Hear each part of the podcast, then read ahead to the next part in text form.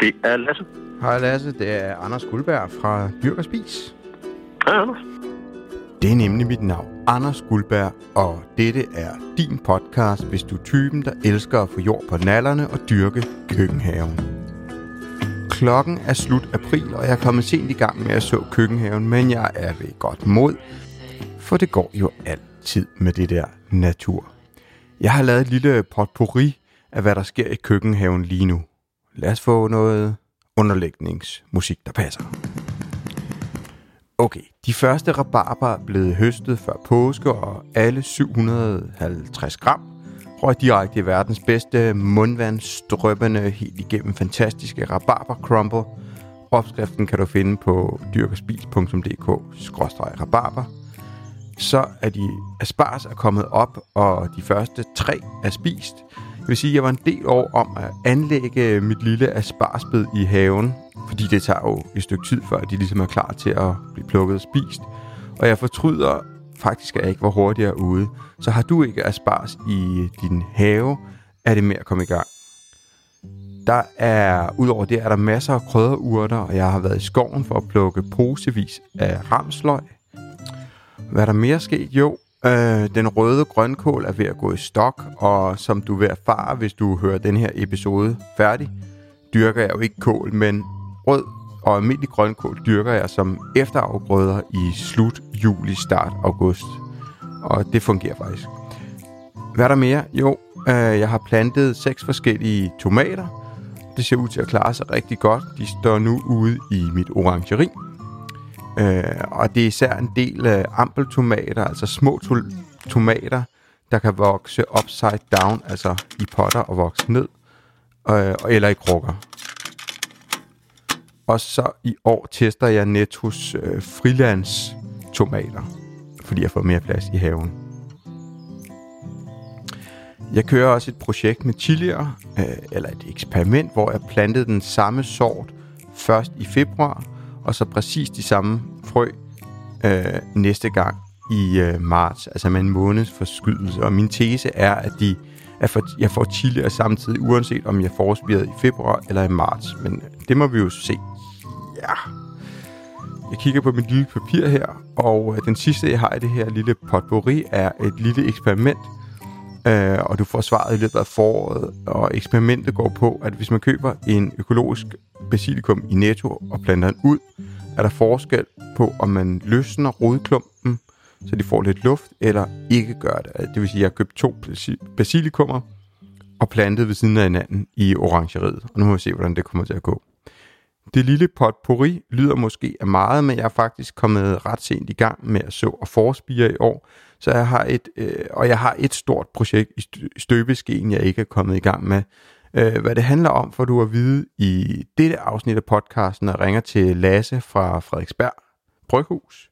Men først har jeg brug for et godt tip til nye planter, jeg skal teste i køkkenhaven i år. Og manden, jeg ringer til, hedder Bjarne, og han er en gammel kending af podcasten. Og nej, vi skal ikke snakke om chili. Og ja, lad mig spoile hele interviewet med Bjarne, øh, fordi han kan godt lide koriander. Og ja, Bjarne er ikke en kålmand ligesom mig. Bjarne fra Planter de Charlotte. Hej Charlotte, du snakker med Anders Guldberg. Jeg snakkede med Bjarne om, øh, om jeg kunne ringe til ham her til formiddag. Ja, Ved du, om øh, han er mulig at få fat på, eller er han ude i drivhuset? han er udenfor, ja. Skal jeg skrive til ham på Facebook, eller hvordan han hvorledes? Altså, det må du gerne, fordi der er størst sandsynlighed for, at han ser den hurtigst. Okay, Og ellers så skal jeg nok øh, lige lægge dit navn og nummer her, hvis han kommer ind okay. inden så længe. Og sige, du har haft ringet. Super duper. Jamen, vi havde da ikke aftalt et specifikt tidspunkt, så... øh,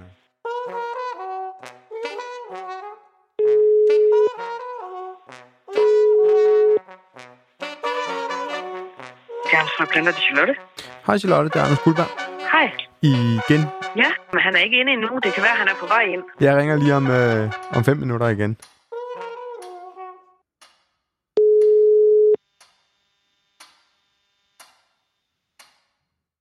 Er det Bjarne? Goddag, Bjarne. Det er Anders Guldberg.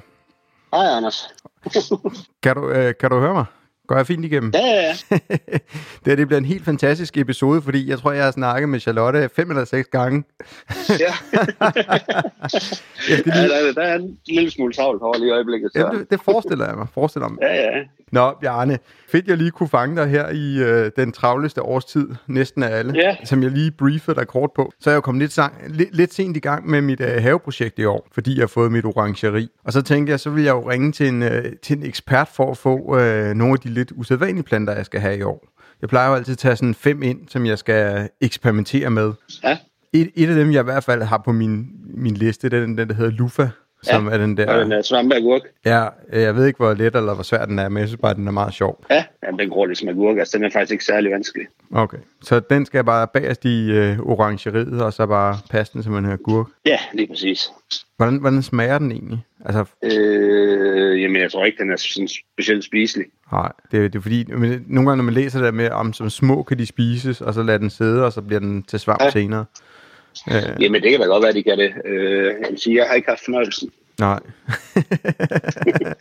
det, det, jeg bliver testkanin på det. Nej, det er sgu helt i orden. Ja, ja. Nå, men, men du plejer jo at have... Øh, en, du har jo en masse forskellige frø, og jeg forestiller mig, du har en masse specielle i... Nogle gode idéer til, hvad jeg kan. Er lidt specielle planter? Ja, men det må vi da nok kunne finde et eller andet. Har du, øh, sidste år, der snakkede vi jo lidt om chili, og den ligger lige op på bloggen igen, hvad du anbefalede der. Men det kører fint. Ja. Chili og tomater kører fint, og alt det klassiske kører fint. Og jeg er ikke en kålmand, fordi det kan jeg bare simpelthen ikke få til at lykkes. Nej, okay. Så, så, så de tre kategorier kan vi ligesom holde os fra. Har du sådan lige uh, top of mind, noget som uh, jeg skal hoppe ind i din webshop og købe? Altså, der er jo sådan noget som, som okran. Ja øh, meget speciel plante. Altså ikke øh, smagsmæssigt, er det ikke nogen kulinarisk oplevelse, men de bruger den rigtig meget ude i Østen til, øh, til stivelse på supper og sådan noget. Mm. Ja, jeg tror, jeg har stødt, stødt på den i, øh, i Istanbul. Ja. Hvordan, hvordan er den? Forklar mig lidt om den. Jamen, øh, den er familie med, med de her blomster, altså i kaffes-familien. Kommer fra Afrika. Mm. Øh, jamen, det bliver sådan nogle... Det er faktisk rigtig flotte blomster, og så bliver det sådan nogle øh, pots nærmest. Øh, skal man sige, ja, på, på størrelse med en finger. Okay. Og så koger man dem med. Ah, okay. Jeg kan se, øh, så faktisk, at årstiden har haft med ind over også en gang imellem, så, så det er også en, der er ved at komme frem herhjemme. Ja, det kunne godt være, at jeg skulle... Øh, den, øh, den kommer lige på min to, to-do-liste her. Det var da en mulighed i hvert fald. ja, ja, men man skal have noget, og det skal også fejle. Altså, sådan, det er jo hele essensen i at, at dyrke sin køkkenhave.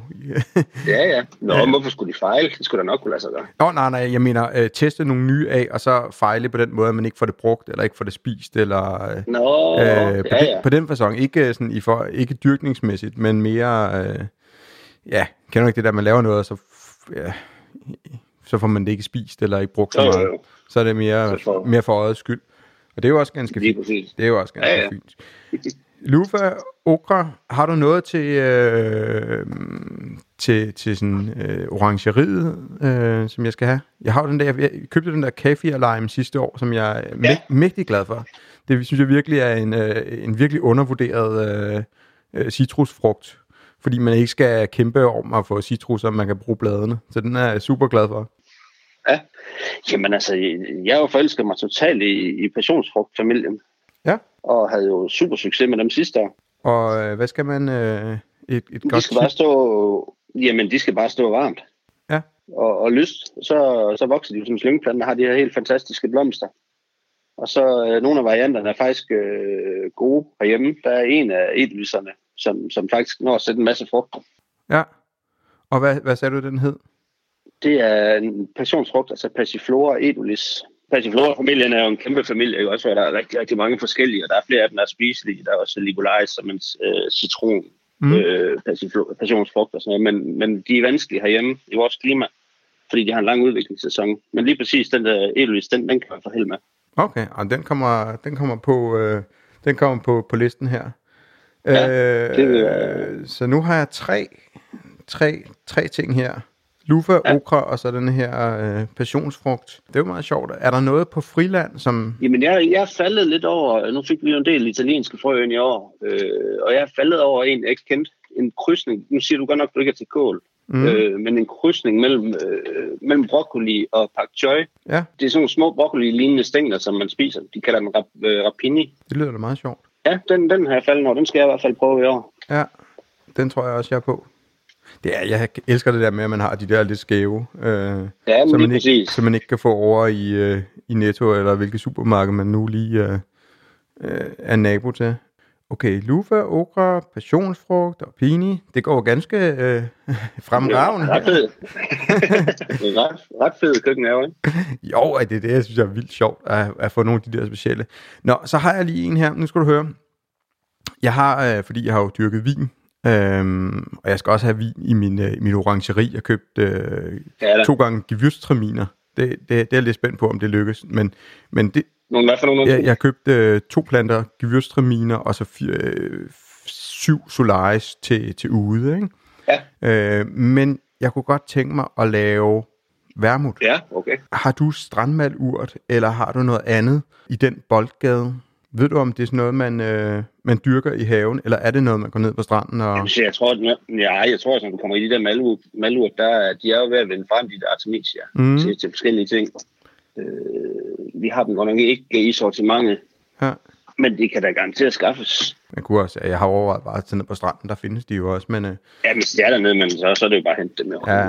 Det, så spiller du ikke plads på det. ja, det er jo bare lidt sjovt nogle gange at have det, ikke? Jo, jo, jo. Sådan helt generelt, nu har jeg ligesom min liste her. Er der noget, der er sådan hitter i år? Øh, hvad, hvad folk vilde med? Hvad er det nye sort? Det nye sort, det er jo kål. Ja, Det er det der kål, ikke også? Altså, det er folk helt crazy med. men det er fordi folk kan finde ud af det, modsat mig. Det... Jamen, det er jo nemt, og det er jo sundt, og det er lækkert, ikke også? Og du kan have det stort set hele året, og sådan noget, ikke også? Øh, Så, så, så det giver god mening. Ja, ej, jeg vil også, jeg vil også sige, at jeg har øh, grønkål og, og rød grønkål har jeg stående i min have nu, som jeg plukker af. Ja. Og det kan jeg få til at virke. Men hvis vi snakker sådan noget spidskål og sådan noget, det, det har, det har tre gange har jeg sagt, ej, jeg skal da også lige, jeg skal da også lige. Ja. Og hver eneste gang går der, øh, går der udyr i det. Øh, og jeg Ja, ved godt, men det- hvis, man, hvis man havde pladsen til at lave rigtig meget, så ville det jo være ligegyldigt. Men, øh, Mm. så, Men det er, altså, kål er også mit, øh, mit mar, altså min mare, fordi det, det, det gør dyr i det, og det, ja, det er meget ret, altså virkelig. ja, og man, er det, Jeg, jeg havde heller nogle store, flotte blomkål i min grow camp sidste år. Der kunne Ja. jeg styre det. Men det der med, hvis du skal til at sørge for at dække over, så får man ikke lige lukket, og så er der møller og laver og skidt og møg i det. ja, Så går det bare galt, ikke også? Så ja, jeg er heller ikke uh, kålmand. fra en kålmand til den anden her. Ja, og det, er- det, jeg hader det, fordi hver eneste år siger, Ej, nu skal jeg prøve på en ny måde, fordi jeg elsker frisk kål. Altså, det, der er jo ikke noget bedre, vel, spismæssigt, men Ja, ja, jeg, jeg er helt enig. Helt enig. og det irriterer mig grænseløst, hver år jeg siger, hver år, nej, nu er det slut. Men alligevel så, når det bliver for, ah, man skal lige, og jeg har også forspillet de første 10 forskellige slags igen. Og jeg ved bare allerede nu, det går galt, ikke også? Men Ja. ja, ja. og du har ellers pladsen til det, kan man Jo, jo. Men, men, ja. ja, men sådan er det jo bare. Er der noget inden for... Øh, nu har jeg sådan rimelig, rimelig meget frugt, fordi jeg gik all in på, på buske og sådan noget øh, for et par år siden. Ja. Men er der sådan nogle nye sorter, eller noget andet, jeg ligesom skal... Har du sådan noget, ud over de klassiske, man lige bør, bør overveje at tage ind? Altså, jeg faldet over en, øh, en meget, meget underlig ting øh, at spise. Øh, nu har det jo for om alle de her blomster, der står ude, og de her lille, øh, hvad hedder de, øh, perlehuscenter. Øh, der er italienerne, de spiser faktisk løgene. Ja. Og det skulle være en stor delikatesse, så dem øh, skal jeg også have prøvet. Ved du, vi er, vi er begge to kålmænd, det er, det er dagens konklusion det, her. det, ja. ja, men det har også altid det til sammenhænger det der rucola. Forfærdeligt noget, det kom frem en gang. Altså, jeg har aldrig forstået. Og jeg kan faktisk godt lide rucola. Den, øh, Nå. der, der slutter. Og så bliver vi også nødt til at høre, hvad med koriander, ja eller nej? Ja, Jeg er også på koriander. Jamen, det er jo helt perfekt. Nå, men ved du hvad, så ender det jo med den her samtale. Den ender godt alligevel. ja men det var Det, godt. det, det må lige være gå galt, lige ved at gå galt ved rucola, fornemmede jeg, og så ender vi på, på en high note. Ja, ja. Bjarne, tak for, øh, tak for din tid, og tak for at lige komme med et øh, par gode øh, fif her. Nu øh, sætter jeg mig bag tasterne, og så, ja. Så får du en ordre ganske snart. Jamen, Og det var øh, lidt, Anders. Så, så må du have en god, en god weekend. tak i lige måde, og hvis der er mere, du tror, du kan bruge mig til en gang, så slår du bare på tråden. Ja, via, via Charlotte, og så får fat i dig måske et par gange. Det var så det første opkald til Bjarne fra Bjarnes Frø og Planter. Alle de frø og planter, vi snakkede om, kan du finde i episodebeskrivelsen af podcasten eller over på dyrkogspis.dk eller på Facebook. Jeg ved godt, at lydkvaliteten på disse telefoninterview ikke er i top, men vil du høre om mit nye Skøre 2019-projekt, jeg så spids øre, når jeg nu ringer til Lasse fra Frederiksberg Bryghus. Men inden jeg gør det, får du lige to oplysninger. Oplysning nummer 1. Jeg har startet noget, jeg kalder småsnak. Det er en slags grøn TED-talk, og den 30. april har jeg inviteret Pacelle Ingerslev på scenen for at snakke om gendyrk. Og den 15. maj tager jeg min, min farmaceuthat på og snakker om lægeplanter i baghaven. Du kan finde Småsnak på Facebook eller på snak.nu. Og det foregår altså i Kirke Værløse, lidt nord for København, og du skal være noget så hjertelig velkommen. Jeg håber at se nogen af jer. Oplysning nummer 2. Og oplysning nummer to, jeg kigger lige på mit papir her.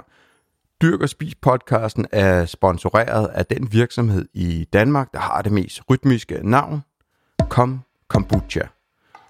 På hjemmesiden komkombucha.dk sælger der starterkit og skobier, så du kan brygge din egen fermenterede te kombucha. Jeg synes, det er et perfekt match med podcasten og Dyrk og Spis, da du kan dyrke din egen smagsgiver til din kombucha. Nå, det var de oplysninger. Der er et opkald tilbage, inden du får fri. Det er Lasse. Hej Lasse, det er Anders Guldberg fra Dyrk og Spis. Hej, Anders. er det den berømte Lasse fra jagten på den perfekte øl? Ja, måske at fremme den, men, øh, men, men jo. Hvordan går det med, med det hele? Jamen, det er sjovt, øh, at du spørger. Det går meget godt. Øh, vi er as usual skide travlt på det her tidspunkt over. Øh, når solen begynder at skinne, og temperaturen stiger, altså ikke lige i dag, øh, men, men sådan generelt, så kan folk godt lide at drikke øl. Det forstår, forstår er jeg da godt. for os. Ja. Ja, det forstår jeg også godt. Prøv lige at... Det, men det gør, at vi har skide travlt. Ja, det er da perfekt. Lasse, hvad hedder det? Vi kender jo hinanden fra... Øh, jeg er jo med til at lave jeres podcast og øh, drikke jeres øl, når jeg kan komme til det. Ja. Øhm, og jeg lød tør for jeres øl. Det, det skulle du lære for. Ja. du, kan da bare, du kan da bare komme og købe noget. uh.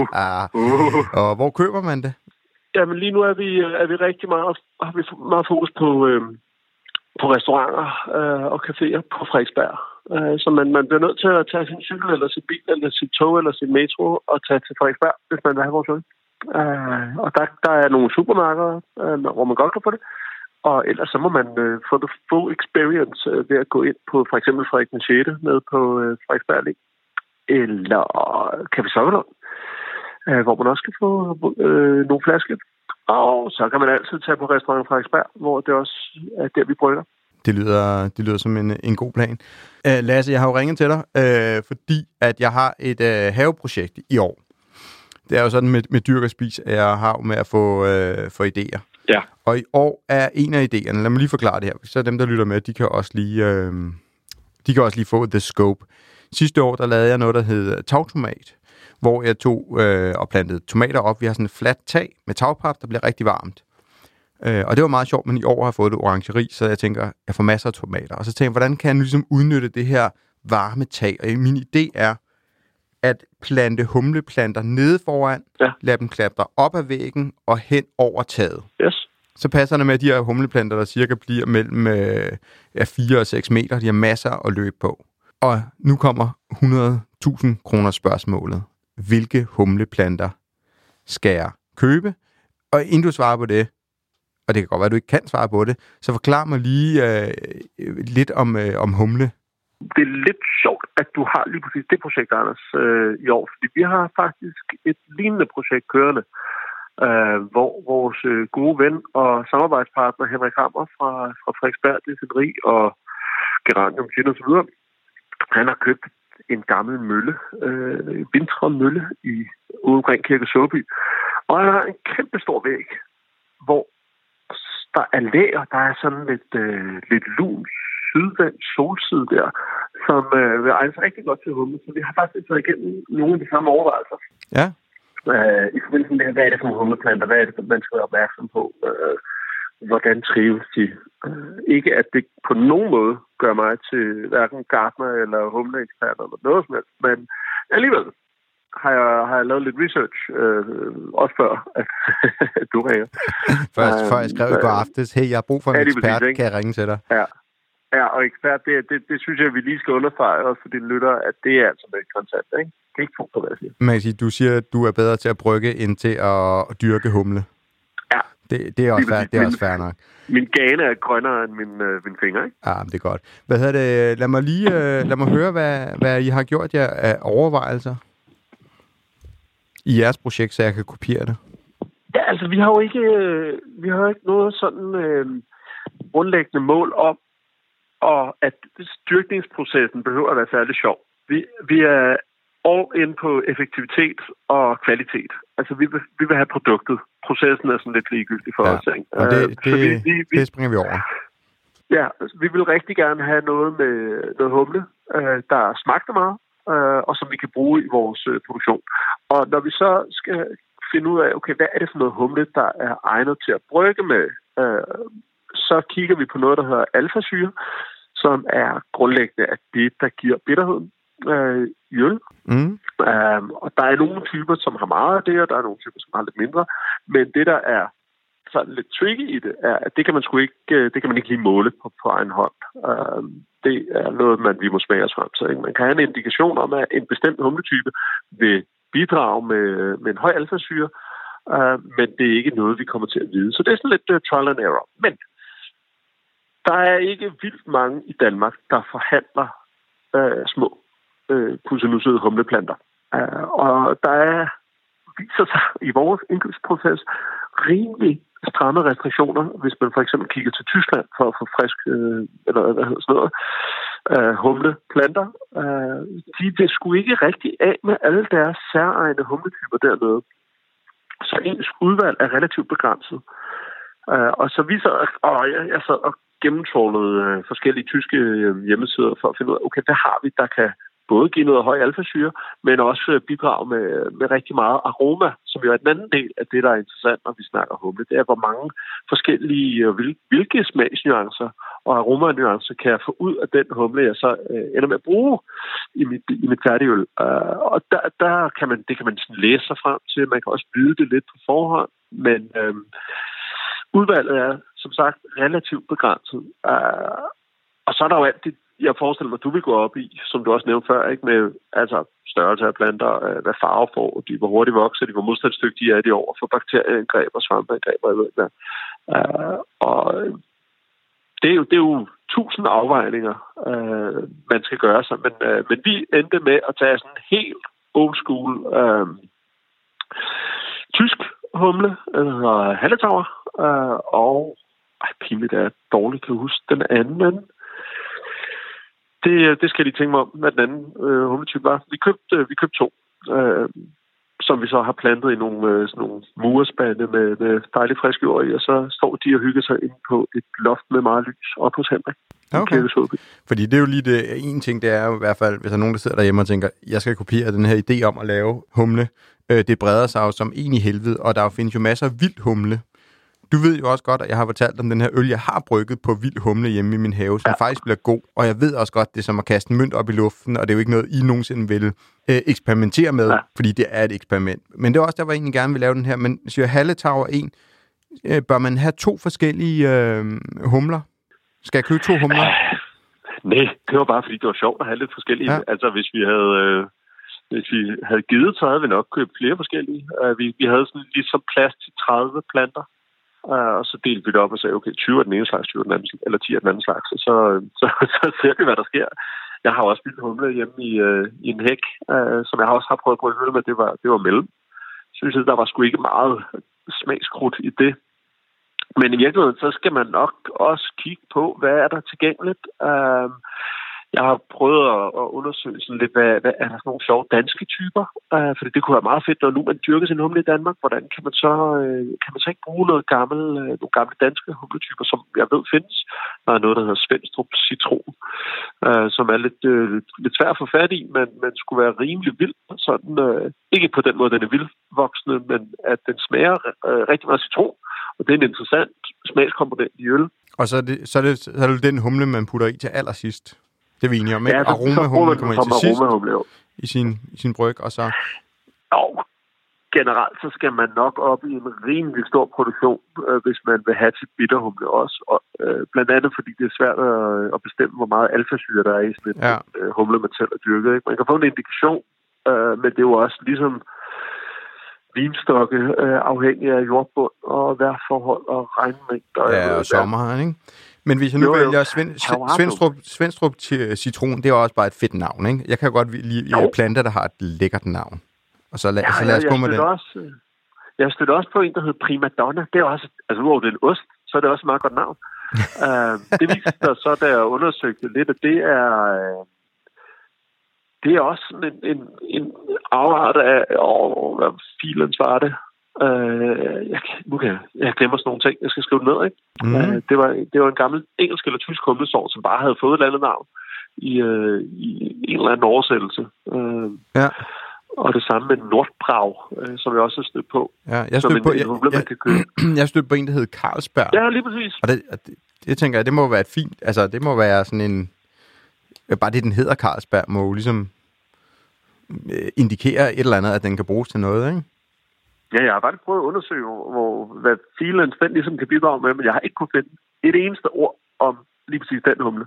Øh, og jeg tænker også, at jeg er bare dårlig til at google ting, men... Øh, men, Man, sige, man, man den lander er nok på nogle andre sider, når man googler Carls, Carlsberg også, selvfølgelig. Ja. Nå, men, men uh, Svendstrup Citron Carlsberg, jeg tror, jeg køber sådan noget i fem planter af hver. Hvor meget øh, vil jeg så have nok til at lave sådan en, en hjemmebryg på, på sådan en batch på 20-25 liter, tror du? Ja, det vil vise sig, øh, hvilken sommer vi får, øh, hvor, hvor godt dine planter får fat i første år. Altså, jeg, jeg har lavet mig fortælle, at andet år nok vil være bedre.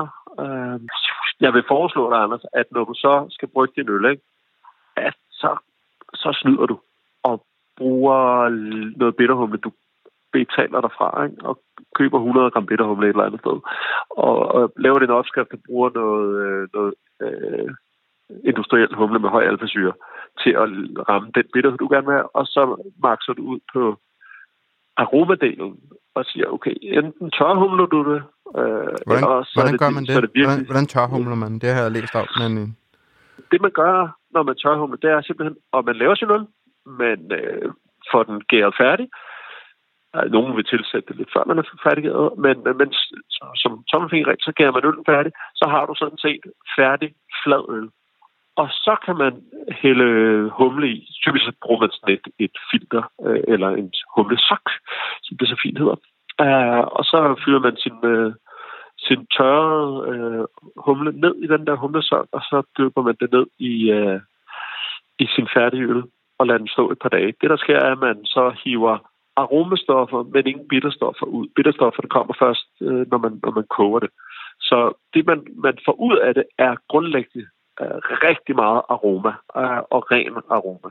Og det, det vil man gerne have, hvis, især hvis man laver nogle af de her moderne New England IPA-øl. Øh, øh, typisk lidt uklare men med, og lyse, men fuld skrald på ja, aromadelen af øl. Ikke? Altså citrus, øh, frugter, øh, blomster, fyrenål, afhængig af, hvad det er for en humletype, man bruger. Og det er jo så der, man skal lave sin research øh, i forhold til, hvad det er for en øl, man gerne vil lave. Ikke? Hvis du nu ved, hey, om, hvad bliver det, øh, syv måneder, seks måneder, der vil jeg rigtig gerne lave sådan en New England IPA, der smager rigtig dejligt meget af aprikos, for eksempel. Så skal du ind og finde ud af, hvad er det for en humletype, øh, der kan give mig noget aprikos-smag, når jeg har en færdig øl. Og så kan man sige, så finder du ud af, vil jeg tro, at det er der ikke nogen af de humletyper, der du har tilgængeligt som privatperson, der kan gøre. Øh, og så må du begynde at gå på, gå på kompromis. Og det er jo så, øh, det er jo så hvad hedder sådan noget, øh, den fine kunst, den fine balance, at finde ud af, okay, hvad, hvis jeg gerne vil have den her type øl, hvad er det så for nogle humletyper, der kan understøtte den? Samtidig med, at det skal være noget, du kan få fat i, samtidig med, at det skal være noget, der kan gro op på din væg og op på dit tag, samtidig med, at det er noget, der, der ikke skal være alt for voldsomt øh, tidskrævende og, og, og passe. Det er skide besværligt, men også, øh, jeg forestiller mig, at det er sjovt. Ja, men jeg tænker også, at øh, jeg tænker, at det bliver bare det bliver plantet i, i et par murbaljer. Jeg lægger en snor og lader den køre op over. Øh, tager nogle billeder og lægger op på bloggen. Og så tænker jeg, hvis det lykkes at lave, øh, og så få, få plukket de her humleskud, hvad siger du til, at øh, vi lige øh, mødes i efteråret og måske øh, prøver at brygge en bryg på det? Så kan jeg få lidt hjælp til det. Det er så en god idé. Især hvis du får skaffet nogle af de der Svendstrup citron, dem er sådan lidt... Øh, dem bliver lidt hook på øh, og lave et eller andet med. Skal vi så ikke bare aftale det, Lasse, at øh, jeg prøver at se, om jeg kan skaffe og dyrke og hø- høste noget humle, og så mødes vi, og så laver vi en dyrk og spis øl Jo, øhm, i efteråret. Så, så laver vi selvfølgelig lige en podcast-episode om det. det er en god idé, selvfølgelig. Er det ikke øh, planen? Hov, men jo, øh, du får lige en, et lille trick, lige et lille humledyrkertræk til at øh, gå ind på. Ikke? Når du så spænder de der snore, som humlen skal vokse op af, ikke? når du spænder dem op og hen overtaget, så skal du være, huske at øh, udtænke et system, så du kan få dem ned igen, for det gør det meget lettere at høste sådan øh, 6 meter humleplante, hvis den kan ligge fladt på jorden. Øh, og så du bare kan stå ned på jorden, eller have, have den liggende på et bord eller sådan noget, og, øh, og plukke humlekoglerne af. Det lyder som en rigtig god idé. Det en skide god idé. Og de skal, de skal vel plukkes af, ligesom vin, hvor det er... Hvornår skal de... Hvornår skal de... Altså, jeg tænker, at det skal være tørt, selvfølgelig. Ja. Eller tørre du dem bagefter. Der skal du ud som en, øh, ja, som en anden vinbonde, der skal du ud og øh, holde øje med, med, med vejrudsigten og, og uh, lige fornemme med af luftfugtighed, som den skal være, og ja, spiller det fuldstændig, og så lige når alt står i scenen, så hyrer du en flok, øh, flok håndværkere til at komme og plukke din, plukke din humle. Det her- er Det her, jeg det. ring, det her, jeg ringer til dig igen og siger, kommer I forbi? Hvad hedder det? Ja, øh, vi kan nævne, at vi havde 30 planter selv. Ja, øh, hvor lang tid tog det? Øh, Vi har, vi har ikke prøvet det endnu. Nej, det tager da ikke lang tid. Vi, at du har børn, jeg har børn. Det er det, vi får dem til, ikke? Det er det, der sker. Hvor der er, Lasse, det har været super fedt. Jeg synes, det er, det er et, øh, et af mine mere åndssvage idéer her, men øh, jeg tror tænker ikke, det bliver så svært at eksekvere på det. Jeg er mere spændt på, om resultatet bliver øh, noget, man kan drikke, men det finder vi ud af. Det bliver spændende. Kan du øh, have det godt, og øh, alle, som ikke har ly- lyttet til øh, jeres podcast, kan du lige name-droppe den? Jeg ved, det overvejede faktisk, om jeg skulle gøre for lidt siden. Uh, det er selvfølgelig jagten på den perfekte øl, uh, hvor vi øvrigt også har et afsnit eller to, som dykker lidt mere ned i smagsnuancerne uh, og aromanuancerne i humle, og fortæller mere om det her med bitter og aromahumle. Det skal man lytte på. Ja, en ting, som, som du ikke ved, som jeg ved, jeg var lige og kigge på statistikken, det, den sidste episode har, øh, er virkelig stukket af. Der er virkelig mange, der har været og lytte til den. Ja, det var også god. Ja, det var den. Den var lang, men den var god. Ja. Og kan du lige name drop, hvem, jeg kan ikke huske, hvad han hedder, ham der er gæsten. Nej, det, var- altså, det, er også en af grundene til, at der, der er mange, der har, øh, har lyttet ved at tro, at det er, at vi har besøg af Søren Wagner Parker fra øh, uh, Dry and Bitter Brewing Company, som er et af de øh, virkelig, virkelig fremadstormende og øh, meget, meget dygtige bryggerier, vi har i Danmark. der ligger oppe i Nordsjælland. Øh, og har også noget at gøre med fermentoren og sådan noget på Vesterbro. Og, sådan noget. og, og ikke mindst Broughton and Build ude på Refshalø, som øh, åbnede her i vinters. Uh, så øh, så det, det er faktisk en af de episoder, hvor både mig og Claus blev en hel del klogere, og Søren er en begavet mand, som, uh, som fortæller gode historier. Og man kan sige, det, det er også, altså, det er, Den skal I lytte på. det er fascinationen, hvor, hvor, nørdet man kan være. Det synes jeg er helt fantastisk, omkring smag og, øh. Ja. og, og mølbrygning. Lasse, lad os øh, ringe af, og så, øh, så mødes vi øh, måske over i den anden podcast en anden god dag. Øh, tak fordi du var med her i Dyrk og Spis podcasten. Selv tak, Anders. Kan du hygge dig? Ja, lige måde, du vi snakkes ved. Det kan være. Hej. Hej.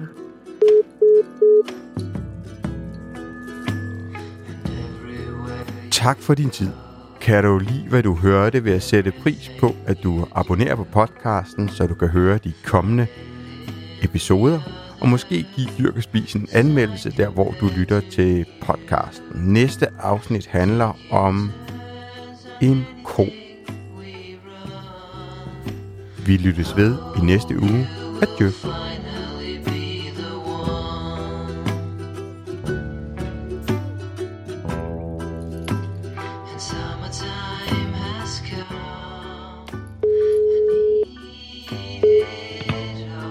Hej, det er Bjartes privat telefon. Hvis du skal have fat i øh, firmaet, skal du ringe på 76 90 99. Telefonen er åben alle hverdage fra 8 til 12, dog mandag 10 til 12. Vi kan også kontakte på e-mail, eller du kan trykke 1 nu for at bestille om til kontoret. Hej. Vent et øjeblik.